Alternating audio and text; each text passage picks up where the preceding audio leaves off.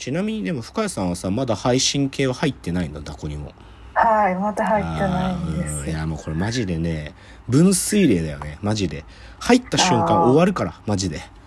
もう本当に。入った瞬間終わっちゃうんだから。もう捕まっちゃうんだからさ。本当にいつまで抵抗できるかという話だよね。はいはい。じゃあうん。その15位から13位まで配信だったんですけどじゃあちょっとここから12位11位の話をしたいと思います。はい。えーまず12位、えー吉本興業創業110周年特別公演「伝説の一日ダウンタウンの漫才」これ12位です。11位もいっちゃいましょう。11位。ロバートの元ストーカーがテレビ局員になるメモ少年と。お笑いトピック2つですね。はい。これ共通してるものがあるはっきり言ってやっぱりねずっと好きだったものとか憧れた存在がいてねそれを好きだとか憧れてるあの人って思い続けたら手が届くかもしんないって話なんだこの2つは。うん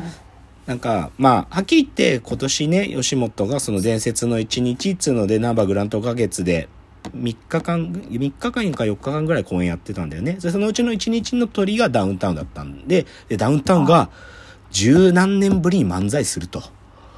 でその漫才がすごかったわけよね。なんつうかでだけどそれを舞台袖でダウンタウンに憧れて芸人になってた芸人たちが舞台袖でそれ見ながら泣いたっつうのはね。うん千鳥の大悟さんとかが泣いてたと。は博多大吉さんなんかも見ててなんかもう正直もう見た後興奮してホテル帰れないからちょっと飲み行こうっつって 他の芸人さんと飲み行ったとかそんくらいやっぱり憧れた存在のダウンタウンが今も漫才やってみたらあの時の面白かったままで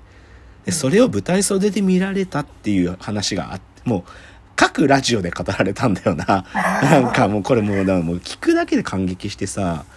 だからなんかそういう話がこの伝説の一日の、ま、ダウンタウンの漫才だった。でそれと同じような角度で今年ねそのロロえっ、とメーテレ？CBC 名古屋のテレビ局のディレクターの人がはい。もともとロバートのロバートさんのもうガチストーカーではい。その人がテレビ局員になってっていうののまあ本が出てね。本と同時にはい。YouTube の動画だとかあの若林さんのあの番組なんだっけな激レアさんか。激レアさんを連れてきたって番組も出てたけどこの「メモ少年」っていうなんでメモ少年っていうかというとロバートさんのコントを小学生の頃から見に行っててうん。でコントをひたすらノートにメモしてたんらしいんだよ。ね。でそれはなぜかっていうと家帰ってもそのメモ見返して笑いたいから。っていうのでそのロバートのライブとか行くと必ずこのメモ少年がいて秋山さんたちも、あメモ取ってる。またあいつメモ取ってるとかいう。でも彼が今その名古屋のテレビ局入ってロバートさんと番組作ってるんだよね。うん。だからこれなんかもう僕感激するはっきり言ってこれ。なんか好きって言ってりゃ好きって言なんていうのかな。別にその人に近づけたいかどうかは置いとくにしてもなんかそういうことって続いてんだなみたいな話になんかさっきのダウンタウンの漫才に憧れたみたいな話と一緒でさロバートさんの追っかけしてたけどどこからかロバートと一緒に作品作る側になってみたいと思ってね。で大学,、うん。大学の文化祭でロバートだけを呼んでロバ 普通学園祭の芸人さんって3組ぐらい呼ぶんだけど、はい。ロバートさんだけ呼んで単独公演みたいなのやったりとかね、でもそれをこうやってる時の映像とか見るともう感激すんだよな。なんかすごいだからそういう話としてこれは僕の中で今年お笑いまあ m 1があったけどそれよりも前に今年のお笑い絵も強かったのはこの2つだな。うん。じゃあちょっと10位と9位までいっちゃおうかな。はい。えー10位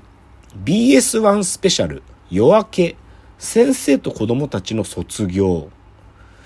9位 NHK スペシャル数学者は宇宙をつなげるか ABC 予想証明をめぐる数奇な物語。という10位9位はドキュメンタリーですね。はい。10位はこれ僕3月に放送されたのを見て超泣いたんだけど何かっていうと北海道の吹奏楽部の先生と生徒たちの話なんだよ。はいはいはでこの「夜明け」っていうまあこの主題にもなってるんだけどいやまあ吹奏楽ドキュメンタリーはもうダメだぜっていうくらい でもぶっちゃけいろいろ今まで吹奏楽部の追っかけたなんかそういう VTR たくさんあったけどぶっちゃけ僕はこの BS1 スペシャルでやってた「夜明け先生と子供たちの卒業」っていうのと実はこれがあのも1年前にそのなんていうかな序章があってストーリーズ夜明け先生と子供たちの最後の夏っていう、まあ、この2つで完結なんだけどこれはなんか吹奏楽ドキュメンタリーのもう傑作だね。なんか頂点。なんかそんくらい泣いた。もうずっと泣いてんの。なんか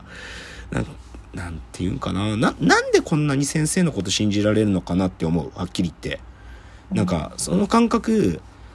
まあこれたまに僕言っちゃうんだけど僕先生って存在への尊敬が持てなかったんだよねなんかい。うんう。んすごくこれは自分にとってルサンチマンでもあるんだけどなんかすごく下品な人たちだなと思ってたのずっと先生のことをだけどこのドドキュメンタリー見るとさなんか生徒たちがさやっぱ先生のこと信じてんだよねなんかねなんかあーなんかすごい羨ましいなって思う。なんかそういうのってね。だからもう一回言うと BBS1 スペシャル夜明け先生と子供たちの卒業という3月に放送したやつですね。これはなんかドキュメンタリーとしてす吹奏楽ドキュメンタリーとして最高のもの。で9位 NHK スペシャルのあの ABC 予想の望月さんの話。これは面白かったな。4月にやってたやつ。これ面白かったやっぱりねあの NHK さっき僕超文句言ったけどもうこいつだったら仕事しないっていうぐらいあの文句言ったけどドキュメンタリーのこの数学ジャンルのドキュメンタリー作るチームは偉いよマジで。あのわかんないなりに分かろうとする努力が見える。う。うん。ん、ABC 予想っていうまあもそのね望月さんの宇宙際対比ミューラー則対比ミューラー理論ってあれはっきり言えば説明は無理よ。はっきり言って。なんか初学者っていうか大学院生に説明するのも無茶なんじゃん？なんか数学数学科の大学院生修士の人でも多分無理だと思うなあれ。にどっちかというと彼らが彼らが分かるってことも相当難しいことやってんだよね望月さんが。でもそれをドキュメンタリーで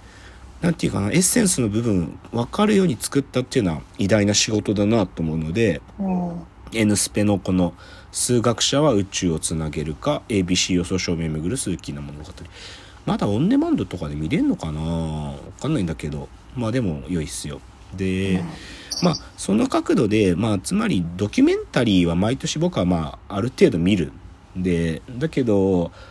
あんまりいい今年ドキュメンタリー映画とか出てこなかったな。逆にネットフリックスとかのドキュメンタリーも強いのはそんなになかったな。ある意味ドラマと連動してるみたいなやつがあったんだよね。ダーマーっていうあの殺人鬼のやつのその殺人鬼の実像に迫るドキュメンタリーとパラレルで作られてるみたいなのとかあったけどでもちょっとネットフリックスのじゃあこのドキュメンタリーが最高だったなみたいなのよりかは